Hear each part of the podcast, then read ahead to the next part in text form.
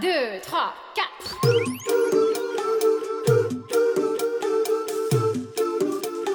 Ah, 道理我都懂。就是想胡来，大家好，欢迎来到不许胡来，我是野人。我是来也。呃 ah, 今天呢，我们要先感谢一下给咱们前段时间画了一张不许胡来专属头像的画师梁小卓，是这么发音的吧？梁小鸠是吧？卓还是周？G O 是什这么？油总之呢，谢谢这位听友，真的给我们画了一个特别特别可爱的一个头像，我准备以后就用作我们专辑的封面了。是不是咱已经换上了？对，这个专辑封面就准备从这期节目开始就用了。哦，嗯，而且这个把来也画成大长腿，他很开心，嗯 缺什么就想要什么。天天在床上跟我比腿长。 然后还要跟大家预告一下啊，就是我们可能要马上出去玩一段时间，所哎，以下周节目就要停更一周了。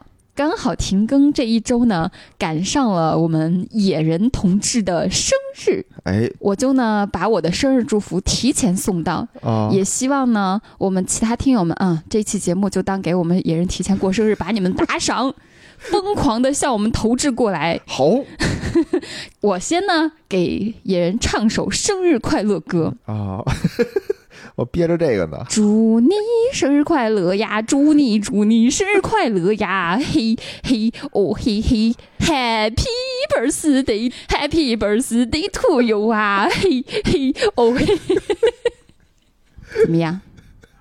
是不是非常的？ 我还给你准备了一个更尬 的，你把咱咱能直接说不要这段了？行吗有不行， 不行要要。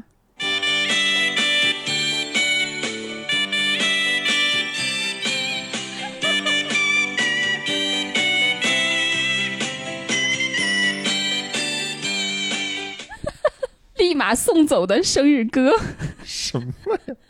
好，在此嗯普天同庆的日子里啊，今天给大家带来一个不那么愉快的故事。哦，今天什么故事了？你记不记得上期节目里边我们聊酒后的那些糗事儿嘛？啊，当时聊了一个特别甜蜜的，嗯，我记得当时说是一个酒吧认识的，对，对吧？现在已经三年了，嗯。八百八十五天，对吧？对，嗯，然后这个姑娘有后有续后给我续们了投了 稿，我们来听一听吧。好，她的稿呢，我基本上是看过了，嗯而且也私下跟她聊了很多，所以我就希望今天呢，你听到这个故事呢，你先来说，因为你是哟第一次听嘛，可能你的观点更中立、更客观一些。是怎么着跑我们这儿撒狗粮来 了？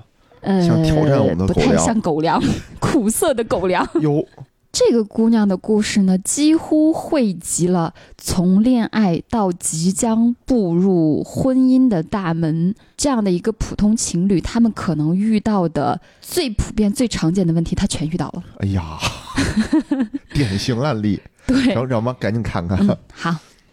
呃，前边的故事呢，大概就是去酒吧的时候被搭讪了嘛，嗯，然后男生很温柔的照顾喝醉酒的她，两个人很自然而然的在一起了。那嗯今天的故事就从这块儿开始。好，在一起呢，就是很自然、很巧。我们住得很近，一站地铁的距离，所以几乎每天下班后都会一起吃饭、一起玩，感情升温很快。家里也知道双方的存在，但是因为那样子、那个地方相识的场景，会让我有些患得患失。也因为恋爱从来不会超过三个月的挫败，一直给自己洗脑。对待这段感情，理性一点，理智一点，不要恋爱脑或者不要沉迷。我抱着这应该不会是一段很长久的感情的想法去享受当下，没想到一下子就两年半了。其实超过三个月、半年后，感觉感情稳定了，我就有种抱着冲着结婚去的状态去谈的恋爱。这我其实想说一下，啊，因为他前面有提到说，因为在那个样子、那个场合认识的，所以我患得患失。哦，这个其是实有一点儿，我其啊，你也觉得啊？是吧？我觉得多少都会有一点儿啊。我想问的就是，相识的场景真的会影响恋爱的质量吗？ KTV 认识的，是不是就会也不一定，你想说伤 K 吗？这都不是问题，我觉得这都啊，不是问，但是多少会有点儿小想法，也正常。为啥？他你就他们想啊，你就这么想吧，嗯，就是说这个人在酒吧里搭讪我，嗯，而且搭讪的还挺好，嗯，说明什么问题呢？技艺很娴熟，对，那所以呢，我们由此可以推导，就对对方的嗯安全感系数上会没那么对，高，就是说他之前肯定是干过嘛，嗯惯犯嘛。可以这么说，哎，咱们今天这期节目，就是我所有用词全都是开玩笑的语气，不要站队，不对，要我没有批站队，我判没，有站队，我没有批嗯判。我的意思就是说，这肯定是呃无他为首首尔，嗯，对吧？这这种肯定就是说，他之前肯定是是是也搭讪过别人，但由此是可以推断，对吧？而且是可能性较大。他只是有这个可能性，但是我是觉得只要两个人感觉对，是不会影响后期的质量。 哎，没错，没事儿，我没说完呢，啊嗯我没说完呢。我我说的就是说，这个姑娘的担忧点在于此，就是她嗯担忧，就是说，哎，你看这个小伙子啊，对吧？活儿这么好，你给我好好说话。就这么 好，这么好，说明他以前他对别人肯定也好，嗯对吧？那我可能有那么一丝丝的不安，嗯我觉得也是人之常情，嗯，嗯，是对的，吧？但是呢，咱话又说回来，你不要去管他以前怎么样，你就看现在他对你是不是老老实实的，对他有没有再去酒吧去勾搭别人？他没有，跟嗯，你天天很开心，天天腻歪在一起，而且我身边那有就无没数事儿嘛实际的案例，嗯，说明你不要是在那种特别离谱的场合下认识的话，就像你刚刚举的例子，商 K 那种的，哎，呃如果说说我们这儿也有结婚的哎呀， 除了这这是种另外一非段常事儿了极啊端的啊，案例之外，我觉得在任何场合认识下的。都没关系啊，我我也曾经跟一个人在一起五年，也是在一个夜店里边认识的呀。嗯。所以不要患得患失，因为这种东西患得患失，其实真正让你患得患失的是他现在对你不好。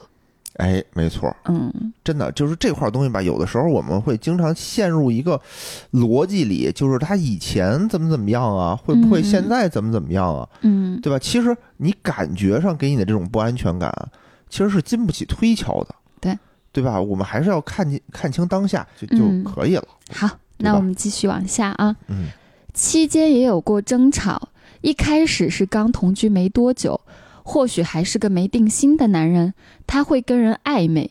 有一次跟老板出差的时候，还有去问上门，就是那种上门。哦，嗯，他说是领导让他问的，是一个年龄相差不大，会经常约着上网打游戏的那种领导。我觉得这种能让她所以男是朋友帮忙叫上门，他俩肯定在一起没少干这种事儿。呃，我是乱猜测啊，那继续继续。人上门打游戏呢，哎呀，上门陪练，就是那种上门儿，别给别凿吧了。因为这些事儿，我也那确很实没不太好安全感。嗯，这都是当时感觉他行为古怪，当面查手机才发现的。之前还说手机是需要个人隐私、个人空间才不给密码。大吵了一架之后，别问我这样了，为什么还不分手？其实我自己也不知道。这段里边有很多问题，首先就是对啊刚刚我忍不住中间暂停的那个叫上门儿，哦，他领导，你想啊，领导跟下属，领导会让下属去帮他干这种事儿，这事儿不是什么好听的事儿，不是什么对啊见得光的事儿。是，他能叫他帮忙叫的话，嗯那他绝对是也被拉下水了。嗯，我是一个刚开始是说我要站一个中立的、客观的一个立场，但是到这儿我真的不中立，我觉得就要扣分，这块儿实打实不的是要扣分咱。们就是以事实为依据，以法律为准绳，好，对那吧？咱那们什么叫什么叫中立啊？就是说我们有嗯证据拿证据。好吧，那我没证据。你的意思是什么？你比如刚说第一段啊，嗯，我说咱们要看准当下，对吧？你不要以他以前的行为嗯说对你的安全感有没有。但是这一段就啪啪打了我的脸，就是他现在的这个行为确实是有问题。嗯，而且是对吧跟他恋爱之后发生对的。嗯啊，对啊，对啊，确实是有问题。你说跟别人搞暧昧也好，你说是呃去叫上门这事儿也好，就是很就很不好。所以我想说的就是说，看手机这件事儿，没安全感这件事儿，不是都是说有原因的。都是有原因的，对都是有。你比如我，我哎呦这块撒狗粮好像不太好啊。 你看我跟来也，就其实我们平时也不怎么看手机，嗯。对，为什么？就是我们没有给对方这种需要看手机的理由对，哦。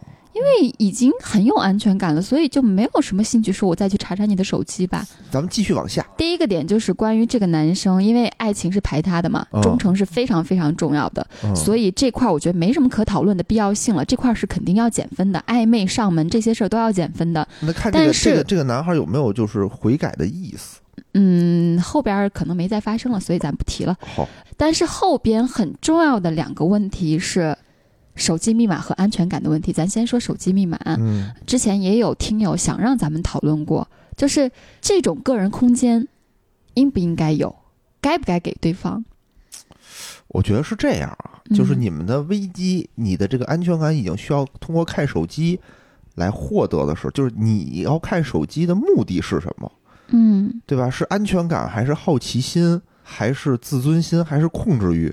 我我觉得这这是不一样的嗯，啊、你你那比如说，比如你比如说，真的你已经抓住他的这种问题了的时候，我就需要用看手机来获得我的安全感，来证明你没有更大的问题的时候，我觉得那你这个给东西吗啊。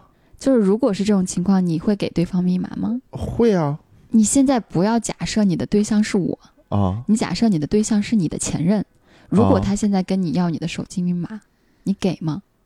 我也给啊，就因为我手机里头确实是没什么，哎呦，我发现问你这个问题真是问不出来啥东西。不是我， 因为我确实没什么，就你随嗯便看，因为我手机没没什么别的。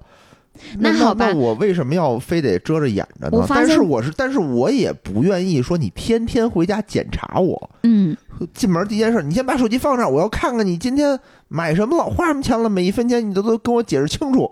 就这个事儿，我是不愿意的。控制欲，对，这就种是被控控制制的欲感觉了。很难受。没错儿，就比如说嗯你要看我手机，你说今天，哎，我给你打电话，为什么一女人接的电话？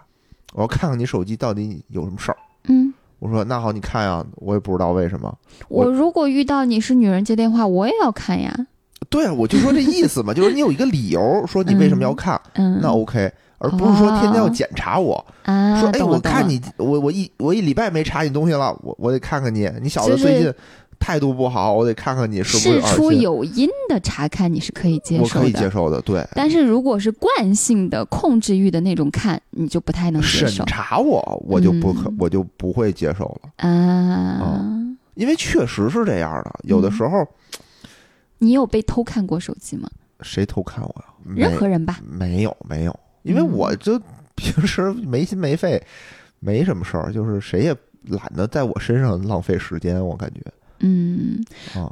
你觉得我是一个会去看人隐私的人吗？我觉得你是属于那种就没事儿的时候你也不会去看嗯，啊，有事儿的时候再说我其实曾经真的看过，啊。就是跟那个音乐圈儿的那个男友在一起的时候，因为嗯他、他其实说实话真的很没有给足我安全感。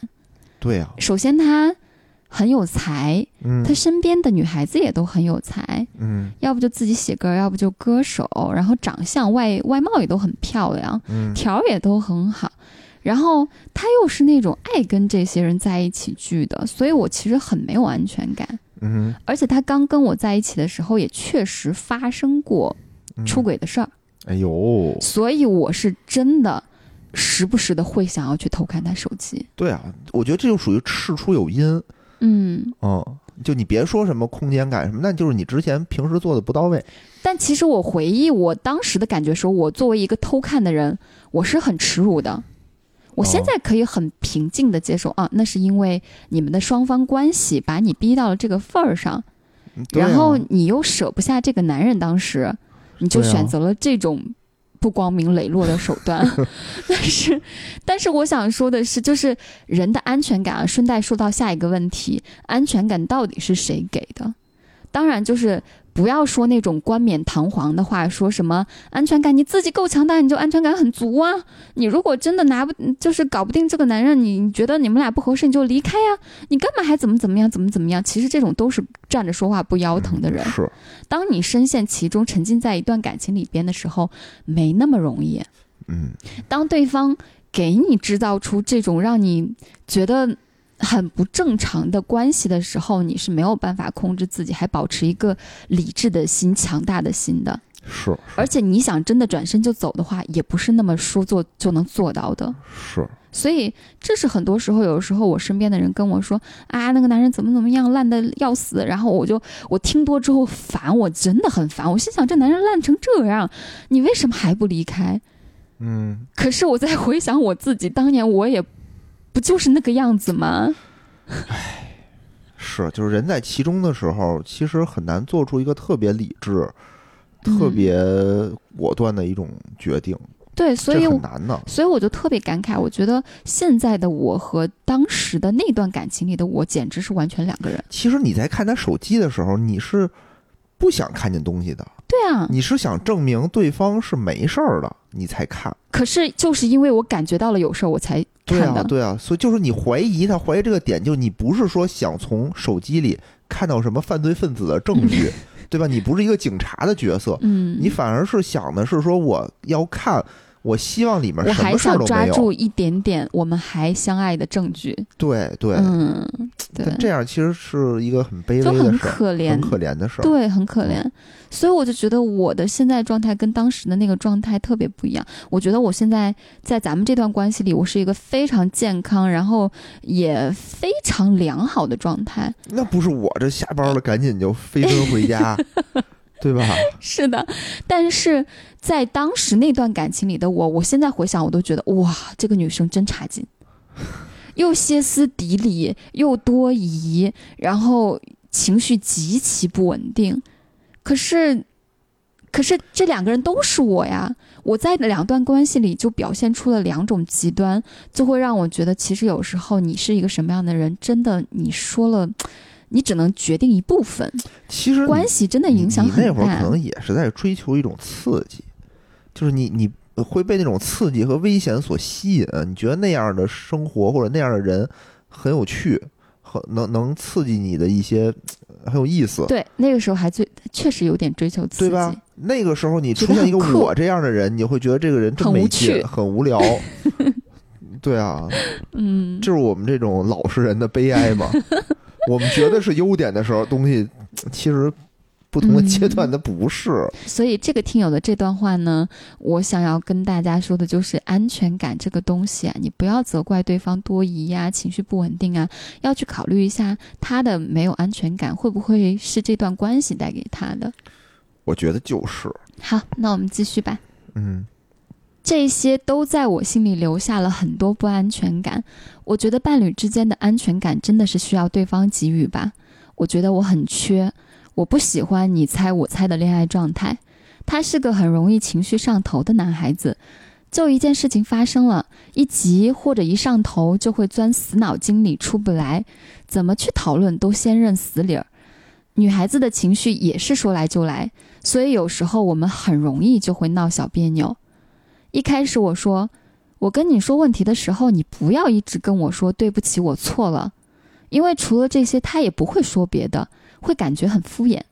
我说你可以告诉我，我哪个问题错了，会不会改？因为反复发生的问题，听到这六个字真的会让人更生气。后来我会经常在发生争吵以后，冷静下来跟他去商量，你下次可不可以这么这么做？我可能就不会那么生气了。就比如我本身就是个爱想多的脑子，我们闹个别扭，他很久都没有来哄我或者有台阶，我就会在冷战的期间想很多很多，即便刚开始可能就是小情绪，你来哄一下，说句话其实就好了。但是想很多之后就会很生气，就可以冷战很久，然后实在忍不住了，我才开口说你哄不哄，才会坐下来盘一下这个事儿。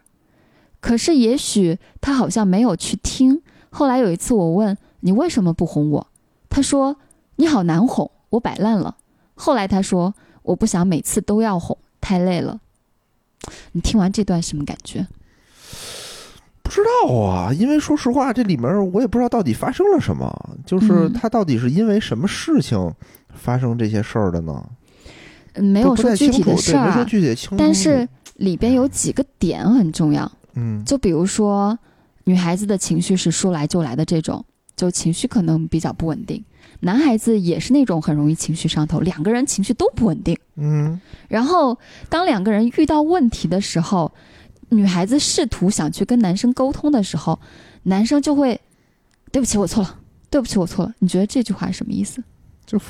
如果是你这个语气， 那就是敷衍。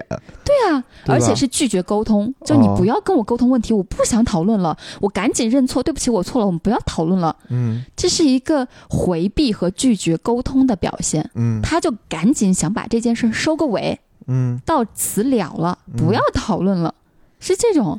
但是是如果你跟我说对不起，我错了，我跟你说个啥事儿，我说来好好讨论一下吧，你说对不起，我错了，我就会憋得慌，我就会哦特别堵得慌。哦，我想来跟你讨论讨论，咱俩问题出在哪儿？你一句对不起，我错了，然后就避着我不跟我讨论，那我得气死。啊是，就所以嗯我就说嘛，说也不知道到底是什么事儿。嗯，包括他们会经常冷战很久，嗯，然后男生还说什么“你好难哄”，我摆烂了，我摆烂了，这个也是一个回避的态度是呀。对啊，都摆烂了，这已经到明面上了，就就嗯，已经摆的不能再摆了。所以所以到底是发生什么事儿了呢？ 我挺好没奇有的。他没有说事儿，哦他没没有说是事儿吧，只是说他们这种相处状态，但但这种情况分几种，嗯，就是有一种是这个问题确实解决不了，嗯对吧？确实懒没法沟通或者懒得沟通这种情况了，那那逼得男生没辙，这是一种情况。第二种情况不是这样的，就是女生正常的情绪，男生就是不在意，那这是两种完全不一样的情况，具体是什么也不太清楚。但是是我想说我的是感觉就是中间他们是出现问题了。嗯他们的问题就在于此，就是他们没办法把这种情绪以一种正常的解决方式去解决，嗯，对吧？他们没有意识到这个问题的根源在哪儿。嗯其实我跟来爷，我们俩有的时候也会有一些小的矛盾嘛，嗯，但是很快就转瞬即逝。对，就是我是觉得咱俩之所以能转瞬即逝，就是因为我们意识到这个情绪之后，我们可以立马停，嗯、把这个个情绪停下来，不会让它升级。对，这段话里边，这段故事里边，其实有几个点，我是觉得触及到了我相处的一些底线的，嗯比如说回避，嗯遇到问题回避不解决，又比如说冷战很久，嗯，不能该停的时候停。爱情它不是说哦，我一腔热血，我投入身心就够了，没有这么简单，不是说我是是百分百赤诚就够了，你是要有爱的能力的。就如果你没有爱的能力，只有一腔热忱的话，多半都会失败。有其实这块儿真的是需要识别一下，就是这个问题是能不能承受的一个问题，嗯是不是关键的问题。嗯对吧？比如说来也天天跟我讨论俄乌战争，我就会很烦，为我啥可能就会说算了算了，我错了，你不要跟我讨论这个，为啥对吧？因为我我我懒得讨论嘛，我不想，我也不太清楚，我也没太关注，嗯嗯对吧？嗯或者非嗯得跟我讨论女权。我我我可能也会用这是种你，天天拉着我讨论女权好吗？我就举个例子嘛，举个例子嘛嗯。但这个问题就是说是一个很关键的问题，不是？或者这个事儿经常发生，不是？ 嗯如果经常发生，遇见问题就这样，遇见问题就就这样，那这就是大问题。如果只是偶尔，现在已经不这样了，嗯已经找到解决方法了，那就不是问题。嗯你看有一次，这个来也，我们晚上我回来以后说吃饭，对吧？他说他不饿，我说不饿那就不吃了呗。然后楼底下买了两包泡面，上来以后他说不饿，我说哦不饿那就算了。待会儿他他又说他饿了，然后转身要自己出去吃饭，对吧？然后我赶紧识别出他情绪不对了，我赶紧把他叫过来，我说我给你做，然后对吧？这个事儿就解决了嘛。因为我发现你最近很不爱做饭，家里边家务活本来就是你只做饭，其他活都我干。现在那活我还天长地久的干着，你的做饭的活突然没了，做做你做做做，就想吃你一顿饭，现在怎么这么难？不难不结难了婚就变这样了是吧？ 不难不难。我就生气，连个泡个面都不愿意给我泡了。没有啊，我当时就是气这个，我没不愿意泡，但是你说不饿嘛，我说不饿那就别吃了，因为是我识别出了你一回家就哎呀累，哎呀不想弄，因我为就真心的想，好累啊。然后我我也就不知道心为什想啊么，行，你这这这喊累不就是不想做饭吗？那好啊，我出去我自己吃。也不管我， 也不给我吃。我都气你了，管你吃不吃。 但是，但是我们俩好就好在，他能立马识别出我的情绪，我呢一看到他来哄我，我能立马把我的情绪压下来，啊，能对立马停掉我那个生气的情绪，然后立马就和好。嗯所以我想说的就是，我之前有听过。呃，一个专门研究爱情的心理学家叫弗洛姆，他原话怎么说的我忘了，但是我记得四个关键词，就是你在爱情里边你要勇敢、真诚、谦虚，并且有纪律的爱对方。嗯，就是有纪律的爱对方是一个非常新鲜的一个说法，所以我记了很久很久。我觉得“有纪律”这几个字儿真的很重要。嗯就什么比如叫有说纪律呢，就比如说，咱们的一些纪律啊，大到那些忠诚的方面的事儿，嗯比如说这种排他性的忠诚；嗯，小到我们在日常相处里边，你的雷点，嗯有些雷点我不要戳，有些你不想让我碰触的隐私，我不要去挖。嗯又比如说，我们在情绪上头的时候，如果对方给了一个台阶儿，你就要立马停，你就要下，嗯，就大大小小，我觉得都叫纪律。嗯所以说到这儿的时候，我就觉得他们俩的相处方式其实有很多，在我看来都是违反纪律的。比如说冷战很久，真的冷战很久，不能该停 就停。听又来也比如说老师给大家上课，强调一下纪律。 爱情里的教导主任上线 了，又比如说，我要跟你沟通的时候，嗯你一副回避的状态，对不起，我错了，对不起，我错了，你不要跟我说，啊，这样很烦人。拒绝 沟通。是，就是其实我真的觉得爱情里边是要设立一些小纪律的。嗯你可能“纪律”这个词有一点点严肃，乍一听觉得啊，会不会给双方设立一些什么盔甲，给你给你绑起来，让你觉得不自在啊？嗯但是不是的？我觉得再好的感情，再亲的关系，你都要有所收敛，嗯嗯嗯，你都要是的有一定的纪律。你是如果没这个东西，你真的会不一定什么时候就伤害到对方。你比如说，你真的可以在感情里边歇斯底里，想发飙就发飙，想发疯就发疯吗？嗯不可能的。你做了你那个真实的自己，反正哎不建议想怎么 样就怎么不样。建议，真的。嗯其实其实感情的生活里和你现实生活中非常的像，嗯，你在现实生活中你也不能突然间歇斯底里啊，对吧？你虽然觉得这样我能放，我算放飞自我了，但但你违背了社会的这个公序良俗，大家所有人都会觉得你是一个怪人。对对啊。哦、而且你歇斯底里的时候，你想怎么来就怎么来的时候，那对方怎么感受呢？对，所以这就其实又涉及到一个我们经常会讨论的话题，就是真正好的爱情是你在爱里边可以完全的做真实的你自己。嗯，就这句话，其实我觉得得两面儿去 听。就首先，我觉得是的，要做真实的我自己。比如说，我在你面前，我是一个什么样的人，我大概是一个什么样秉性的人，我放松，嗯不伪装，嗯这方面来说是对的。在好的爱情里，要做真实的自己。嗯，但是也不是完全真实的自己，就是就是你真的要收敛有些东西，是要是要去妥协，或者是为了对方去改变，或者是压抑自己的某些东西的。其实我觉得就是真实的自己，不代表我是随时可以发疯。嗯，没有人真实的自己是随时可以发疯这个例子很极端啊，对啊就是对啊，但是生活中还有很多，比如说，你就比如说今天你很累了，你想让我去帮你洗个碗，嗯那我如果说以以我的懒惰的本性来说，我就是不愿意洗啊，嗯，那我要不要洗？我要做我真实的自己，不洗吗？我不，嗯我也不想洗。你再累我都不管，反正我就不想洗。嗯你等你歇好了你再洗。嗯，那如果我真的这样子放飞自我的话，你也接受不了啊。嗯，哎呀，这个东西怎么说呢？就是这周超游录了一期烟火嘛，嗯烟火里有一句话，就是说，爱一个人是不是要做自己不喜欢的事情？是有一定的情况下是要这样子的。呃，我我觉得其实确实是这样的，嗯就是当时院长说的话，就是说我为他做一些我不喜欢的事情，可换是取他也为我做一些他不喜欢的事情，就这是其实是一种交换嘛。对呀、而且嗯有时候我为你做一些我不喜欢的事情，其实。我做着做着，我发现我没有那么不喜欢了，而且当我为你做一些事情的时候，我会很开心。对对，嗯其实就是我的付出换回了对方的愉悦，我就会很开心从。而我会很开心 就比如说，你之前老让我陪你跑步， 啊。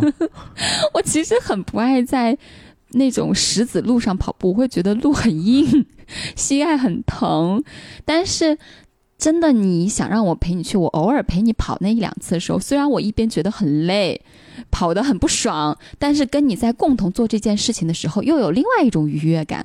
嗯，所以这个事儿没有那么绝对。我我明白你的意思，就是说在感情生活当中，其实还是要有一些控制，嗯，要有一些纪律，要有一些自我控制。自我控制和要有一些纪律。这一段的问题，对吧？一方面是说这个男生啊，真的是没有给到非常合适的安全感；，还有一方面呢，就是属于两个人在沟通方面出现了很严重的问题。对，行，我们接，要不然接着往下说。好，接下来就开始涉及到一些比较大的问题了。哦，第一个我是、刚才那都不算大问题刚才是日常相处的一些小事哎情。呦我的哦。 嗯，这段比较长啊，但我还是决定给它全篇念下来， 好，因为能够比较完整的表现这个女孩的心理过程。嗯嗯，我记得在一起五个多月的时候，他爸妈来过一次杭州办事儿，我们草率的见过一次。那年下半年也有商量过见家长的事情。那年过年，我妈不放心我一个人开车回去，所以邀请他来，就相对来说见了个家长，然后陪我开车回去上班。也就是说，女孩非正式的见过男方家长，嗯，男孩也非正式的见过女女方家长。明白。正式的回他老家见他父母是在一起一年多的时候，见家长对我来说也许是一件比较正式的仪式感，像是跟父母确认这是我确认想要走下去的另一半的那种仪式感。但是当时他给我的感觉就是有一种我带你回家去玩儿，顺便见见爸妈的感觉。我还因为这个跟他展开了个话题，他给我的意思跟态度就是，我的确是跟你冲着结婚去的，但是如果像你说的单纯抱着带你回家见父母的心态，目的性太强，会让我感觉像是回家特意去提亲。我觉得目前没有到这个阶段的能力。如果是带着玩的性质回去，就还好，就感觉还是在发展阶段一样。现在我觉得我还没活明白，我还年轻，出社会才两年，没有太多社会经验，等我一两年吧，见父母有合适的机会就可以去啊。意思就是说，见父母，我们现在可以随时去。结婚能不能再等我一两年？但是见家长为什么会被他定义为提亲呢？我不是很能理解。提亲难道不是双方父母见面后确认定下来，或者男方向女方提出请求后才算提亲吗？我只是一个人单枪匹马去你家见个家长而已啊，算什么提亲？即便是现在见了双方家长，然后等双方家长见面，可以的话先定下来，就相当于这段关系稳定了，家长也安心了。之后不管什么时候结婚，什么时候办婚礼，都是按我们自己的进度安排。后来我也理解了他的脑回路，就是太直。他的脑回路就是，如果我们今年确定了，那我们必须一定今年见面订婚、领证、结婚、办酒，全部都要一气呵成。接下来就是等生孩子了。在他心里，这个进度条就跟有快进按键一样。这次见家长是第一次有这样关于婚姻的话题讨论。其实我也恐婚，我也不想太早步入婚姻。但是当时我觉得啊，是这个男人的话，我愿意，但是我也不想逼婚。我只是想要个态度，有个可以给我个安定心理的态度。他一直都没有给到过我。我记得他说，二二年说等我一两年，二三年年初朋友小聚的时候又说今年订婚，明年结婚。现在都二三年下半年了，又说我们明年订婚，后年结婚，到现在都快要谈婚论嫁了，就差父母见面定下来事宜了，我还感觉他把我当外人一样。二二年下半年，我爸妈来玩来看我，也想着叫他一起来吃饭。当时我爸也问过这个问题，说我们不会要求很高的彩礼，你们相爱、自由恋爱、自由结婚，我们都不干涉你们。你们订婚类似于正式确认了你们俩的关系，这是让我们做家长的放下心。我的女儿有着落了，但是她很刚啊，她跟我爸说，觉得自己能力还不够，可能现在太早了，想明年啊后年再考虑这些。今年年初的时候，关于我们双方父母见面的时间，上半年我就问他了，他说下半年，到八月了也没跟我提起过一句。当时我自己焦虑了很久，有一天就跟他坐下来聊了一晚上。他说：“过年吧，要不原本想国庆的，但是家里突发情况，见面的时候就放在过年。”我说：“这不是我们两个人需要一起推进的事情吗？为什么我一点也不知情？甚至你是在擅自更改了见面时间的决定，也没有告诉我。”他说：“因为我有点恐婚，我怕我工作能力还不够，不敢结婚。”这个话题我们之前聊过，我也不知道他的能力定位是在哪里。我又问他：“那假设你六七年后能力可以了，想结婚了，可是我凭什么要等你六七年？”然后他说：“你的意思就一定要在国庆是吧？”一点也没有要商量的语气，就感觉好像我认死了过年不行就一定要在国庆一样。我就觉得我接受到的反馈接近不了我想要的，每一次 Q 未来都是我，感觉要是这样真的结婚了，我会好累，内耗太严重。你听完什么感受？我听到这儿，我挺着急的，我挺替这个女孩着急的。我感觉这男孩太磨叽 了。但是你又说他到底现在说能力，他一直在强调我的工作能力不够，嗯那怎么叫够？嗯，对吧？？他现在是一个什么情况，是一什么状态，咱也不知道，对，对吧？然后我明显感觉到呢，这个女孩好像对男孩也没有什么太多的要求，嗯，对吧？那你说女孩家里边也对男孩没什么对要啊，求。嗯我的意思就是说这一个意思，没说你必须有车有房，必须得这个那个的。嗯，没人家说也呀都说的很明白，彩礼也都没关系。对啊，对你吧们恋你们、你们俩过得好就好，其实主要还是这么一个态度嘛。嗯男孩这块儿在拖什么呢？我我其实挺着急的，是这一点，因为你嗯从一个项目啊、项目管理的角度上来讲，你你都是要有标准，嗯要有节点的，就是我在什么时间点完成一个什么标准的事儿，这嗯才是我一个项目的一个合格的一个项目管理的至少有的一东西，嗯，对吧？那现在这个东西呢，就是既没有标准，也没有时间，一直是在拖。嗯，那这块儿其实反而又给那了你女觉生得这种是不安全感。你觉得可能是哪些原因导致这个男生一直拖拖拖拖拖，然后不愿意结婚呢？因为没结过婚吧，我觉得没结过 婚，他不，他也不知道之后是不是觉得婚姻很可怕。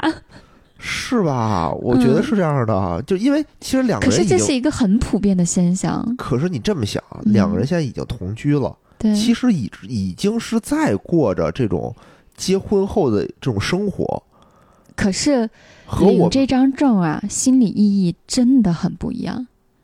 确实有很多人就不敢领，但是说到这个，其因为实我这想块，儿我就不太理解了，嗯我因为我不是这种人，所以我没法带入这种情况，因所为以我是谈了恋爱，差不多我就就是奔着结婚去的嗯啊、我我是这样的人，嗯，但你是在说结婚的时候有什么心理压力吗？嗯，没什么心理压力，因为我觉得，就是我在恋爱的过程当中，我就觉得我就得结婚嗯，啊，然后我觉得这是一个那水你到没渠有成心的理事儿。压力，会不会是因为我们在相处的过程中，你会觉得我很适合你？我们相处过程中，双方家庭、双方这个人都没有什么大的问题，所以对啊你没有对啊压力。对啊，那他们两个会一直觉得有压力，不愿意结婚，会不会说明就是有问题的？也有可能。 现在这个这个通过这封信里头啊，嗯，能感觉到男生是有问题。我觉得女生如果恐婚还正常，因为男生刚才也说了，对吧？有一些这个小偷小摸的这个过程，嗯然后沟通上也不是那么畅顺畅。嗯但现在反而是说，男生这块儿觉得好像更加恐婚，对吧？其实女对生说了也是恐婚，但嗯，男生是更加恐婚的这种状态。这是一个很值得讨论的、很普遍的问哎，题，他就们俩是多大了？男生，你想啊，毕业两年了，那没多大，是嗯、就本科蛮吗小的，本二十多科岁吗，嗯，不 知道，我觉得这种状态就是呃小的时候可能会更有，因为你越年轻越觉得未来充满了希望。而且也未来很多不可控因素，因为你现在手里的资本很少，对，你手握的资本越少，你就会觉得未来越不确定，哦，你越不确定，你就会越恐慌，越不敢去进入一个全新的领域。哎这还真是。而且很明显啊，这个男生这个女生是相对比较传统的那种思想，嗯，相对传统的男生呢，可能思想就觉得我结了婚之后，我就要担负起一个家的一个责任。经济方面的压力会比较大一些。谁让然后你担起一个家？现在不是双职工吗？就那女孩也有工作，她也有工作，大家都挣钱啊，没人是啊让你一个人承担啊。是啊，但是男生难免会有这方面的想法会多一些。哦女孩子呢，在结婚的时候，她难免也会想，那我将来我会不会需要去协调好家庭跟工作关系啊？那我结了婚之后什么时候生孩子呀、女孩子也有她的压力，是所以现在男生女生结婚都慌，都害怕。但是你觉得男生女生在结婚时候谁的心理压力更大？你是说他们俩吗？没有，就就是跳出他们俩的故事，普遍来说， 女生吧，嘿，我还真没想到你会说女生。应该是女生，我觉得啊，嗯，你的这个答案我还挺意外的，但是我也觉得是女生，只能代表我这一类女生的想法。嗯，就是我这类相对比较思想比较传统的女生，我就会觉得，我一旦有了家庭，我要去衡量了，我就要去协调了。家庭是我很重要的一部分，我要协调好跟我个人规划的一个关系。嗯，而是且将来如果有了孩子之后，我难免我觉得母性的那种本能也是很难抗拒的。嗯，那你将来会不会再倾斜更多的精力到家庭上呢？嗯当你把你越来越多精力倾斜到家庭上的时候，那你不能够保证你将来你的独立的自我还有多少，这都是一个未来你不可知的一个情况，让我既期待又非常恐惧的一种情况。是是这样的，所以其实你说结婚之前是得谨慎一点儿， 是得谨慎一点儿。我觉得就是怎么说呢？现在哎呀，真的我不就不爱说丧气话了。我那我说一个丧气的话，啊，就是这个可能很违背坚持坚守的这个理念，因为都说爱情你要矢志不渝啊，要跟对方怎么怎么样呀，有了问题努力的解决问题，我们要长长久久啊。但是我是觉得这是一个嗯很辛苦的命题，我不觉得你选一个没那么合适的人，然后试图去把它。变合适是一件好的事情，我反而觉得你要多去接触异性，嗯，多去谈恋爱，然后在这些人中迅速的筛选一个跟你合适的人，啊因为跟一个合适的人，你去跟他过一辈子太轻松了，嗯越过越开心，越过感情越好。你如果说我只是说，哎呀，我现在一时冲昏了头脑，跟这个人，哎，这个人不错，我立马就跟他坠入爱河，爱的轰轰烈烈，到最后一相处发现啊，他身上有很多问题，我接受不了，然后我现在我想要去改变他，去试图让我们变得更和谐，这个很难，非常难，很辛苦。这么说吧，就是我特别理解这两个年轻人。嗯 我天哪，我都用这种词，我岁数好大呀。他们等于是也是刚步入社会，也没见过太多的情况。什么叫合适的，啊、那倒也对吧？是。没见过，不知道什么叫合适的哦，你这么一说，是的，啊。是的，我我有跟他点能走到这么，我有点。站在过来人的立场上去说这个话了，说的有一点点不接地气。确实，当你去刚进入感情这个领域的时候，你是没有能力去判断这些的。对啊，什么叫合适的？会下一个会不会更好？嗯现在这个是不是我的最优选择？其实他都不知道。嗯，他自己什么定位他都不知道。他说明年我能不能发大财，可能还能抱着这种幻想呢？嗯，对自己的定位是不清晰的，嗯所以他对对方的定位也是不清晰的。在这个时候，你让他做出一个非常长远的决定，这个事儿是很难的。不是，但是我刚刚说那些话不是让他做长远的决定，我只是说，嗯，要如果说发现这个人不合适的话，就赶紧拜拜，赶紧再见，找下一个，然后遇到一个各方面你会觉得相处起来很舒适的一个人，去跟他再长长久久的考虑未来。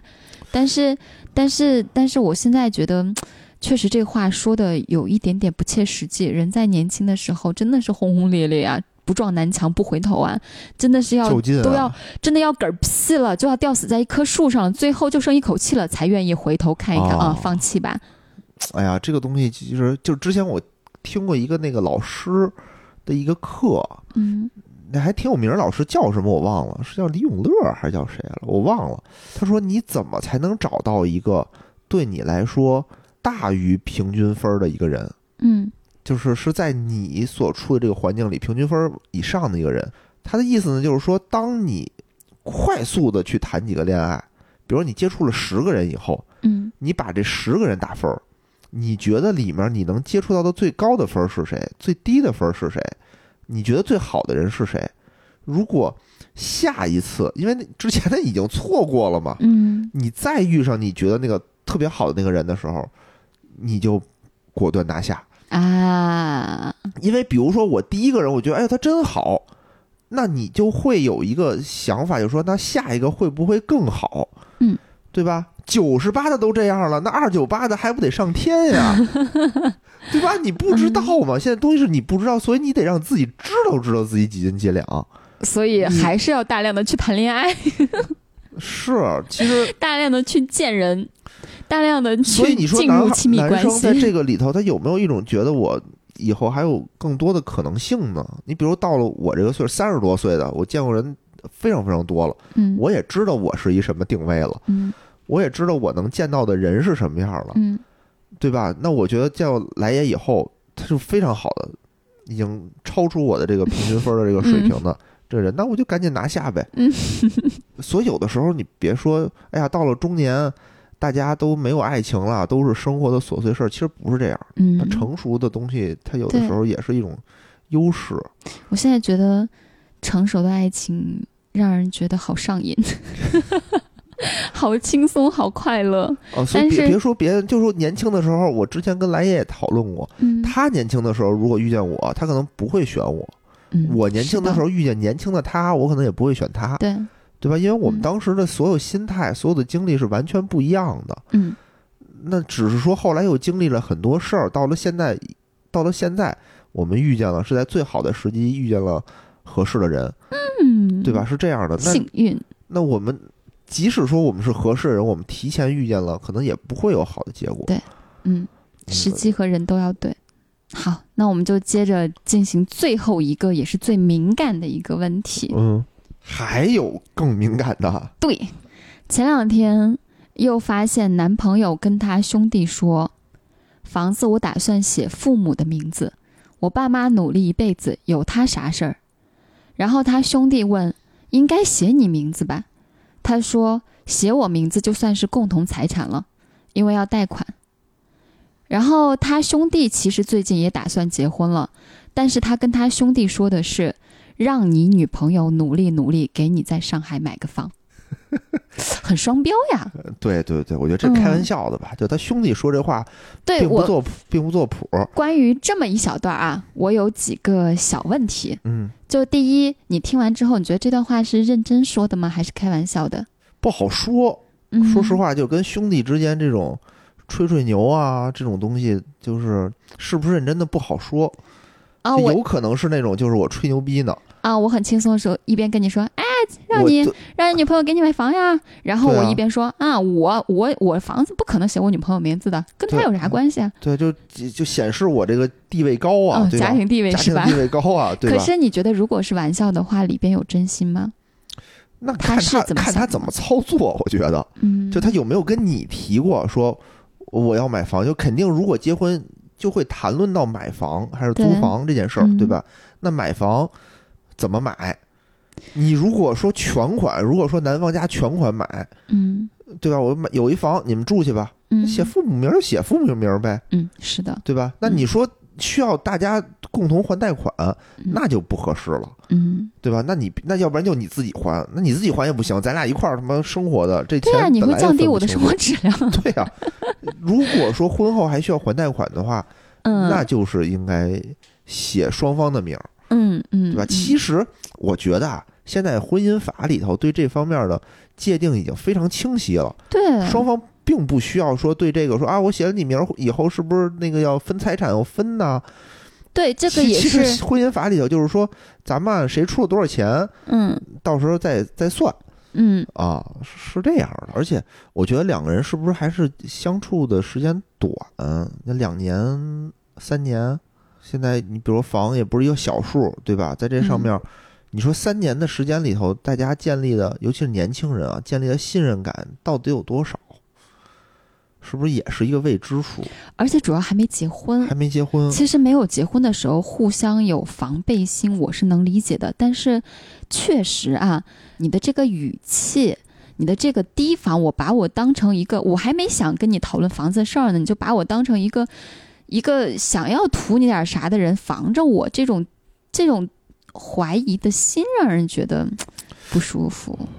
啊，这倒是，这倒是。嗯嗯所以我建议啊，我建议这个姑娘去跟男朋友好好聊一聊这个事儿，嗯，因为这个事儿早晚都是要聊的。对经济问题是一个大问题，对，但是她这个女孩子涉及到钱啊、房这方面事儿，她很抹不开嘴，她就是张不开嘴，而且包括你看，其实之前那个她男朋友还有半开玩笑的跟她说，那将来如果说住我的房子的话，你住进来的话，是不是得交一半房租啊？就意思就是说，咱俩如果不住我的房子的话，我房子就可以租出去了，我就可以额外拿到一笔收入。现在呢，咱俩住就租不出去，那这不是我的损失吗？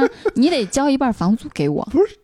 这都结婚了，都是共同财产了，我给你一半房租和我给你一月房租，你会不有会什么觉得区这个别男呢生这个想法很幼稚，对呀、就是 很幼很稚、幼啊？稚，而且确实很伤人？但是嗯 透露出的一个问题就是，属于他们并没有把他们俩的这个关系，嗯当成一个一个共同的对对对，家，他觉得嗯这还是你是你的，我是我的。对那这嗯个时候，其实说实话，他他距离结婚的这块儿还有一定的距离的，嗯，对吧？就是因为他没有把这两个人算在一起，所以他才会有这些问题。嗯那你说他为什么没有呢？那那中间肯定有各种各样的原因。嗯对吧？只是说现在这种状态不太好，是需要解决的问题，是需要你去这个姑娘去跟她谈的。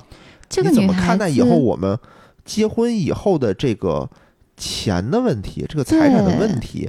这些不是不是光房子、房租的这些事儿，他提出这些事儿，我觉得很可笑。嗯，可笑点就在于，大家以后结了婚，钱都是是一起的呀。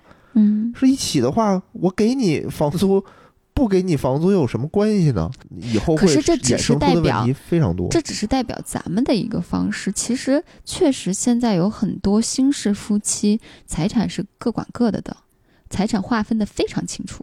你不可能划分得房清子也楚各自划分得很清楚，然后不是日常大的支我觉得出可以，也划分得很你清怎么楚。划分的？比如，说，如果租房子，那一人一啊半儿；比如说开销的话，如果我负责呃负责饭费、餐费的话，那你是不是负责哪方面的费用啊？大家会划分得很清楚，或者甚至有非常极端的，就是我记账，记完账之后每个月去 AA，啊、是有这样的。那这 好吧？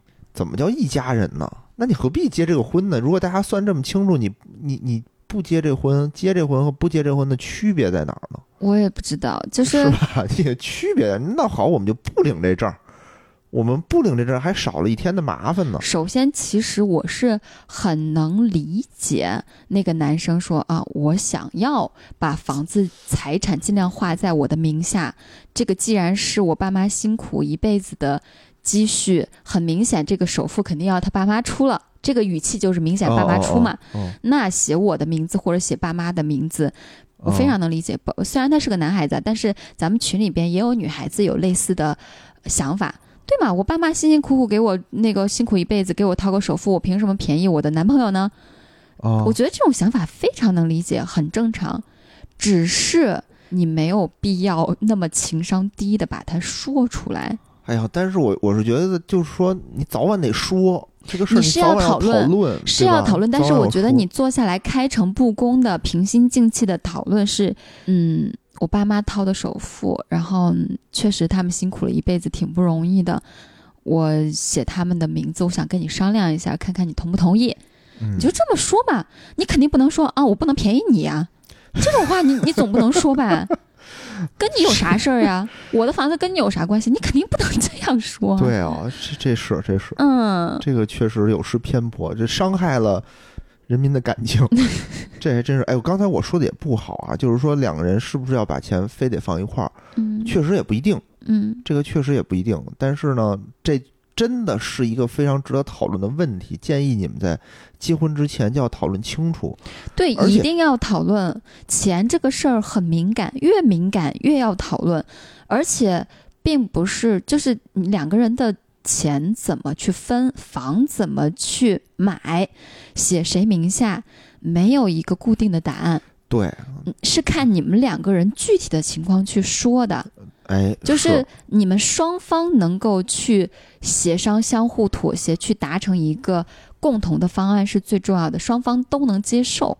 哎，这还真是，而且嗯，而且我觉得呀、就是这个关系是越来越是有个递进的过程的，对，就是不能说是一上来，比如我们就要求像一个老夫老妻的那样的，就是你的信任程度没达到那个程度的时候，嗯强扭的瓜也不甜，对，对吧？但是这是一个嘖很潜移默化的互相促进的一个过程。对，因但为如果说你的这个信任程度就达到一个瓶颈期了，就是大家没法去进了的时候，这是一个一个不太好的一个信号。说实话，不太好的信号，就是你嗯我我即使说结说我婚的了，个人经验啊，就是、嗯其实我跟你恋爱一年、恋爱两年，还有领证儿，嗯，包括领证以后又差不多大半年、快一年了吧。哎是我真的这不同的阶段，我对你的信任感也是完全不一样的。呃是肯定的，一嗯，样的，对吧？对，就就是比如说到现在为止，嗯，我都还总是想着，我得有个我自己的小金库，万一嗯将来我们俩离婚了，那我得有点积蓄啊。嗯，我其实到现在我都没有办法避免我这个想法，嗯就我也不瞒你，因为我觉得这个有这个想法你也能理解，嗯能理也解。很所以正其实常。毕竟我我们结婚时间还短嘛。其实我为了避免你这种难题的，我就说那好，我就。把这个共同账户建在你那儿哈，就更多的钱放在你那 儿哈，对吧？让你有更多的安全感。嗯嗯嗯。嗯因为其实如果只从经济这方面来说的话，我咱们俩之间我是弱者，嗯，我是相对弱势的那个人。嗯你你本身也是北京人，有户口，也也你爸妈说实话也给你营造了一个不错的一个条件。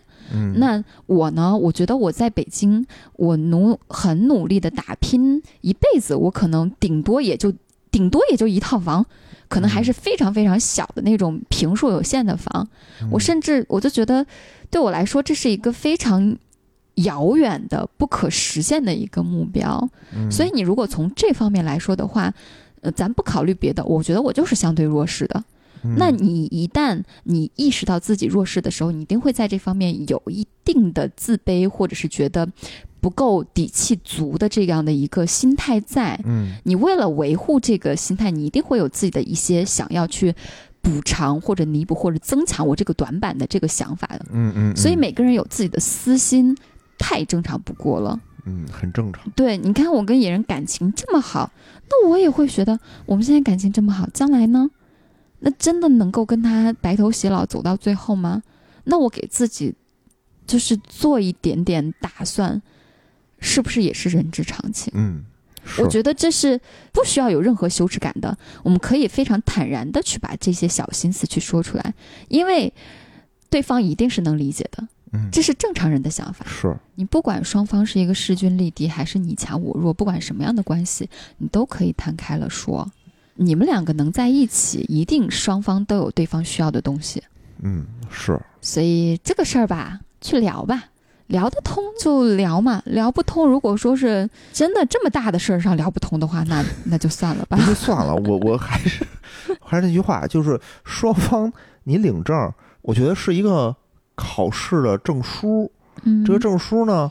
是代表了你们俩现在满足了一定条件，进入婚姻的殿堂，进入下一段感情，对吧？嗯而不是说我现在感觉到了一定瓶颈期，我不知道该怎么突破了哦，我结个婚吧，结个婚没准都好了，这不会的。哦哦，这是我最后想说的一个点。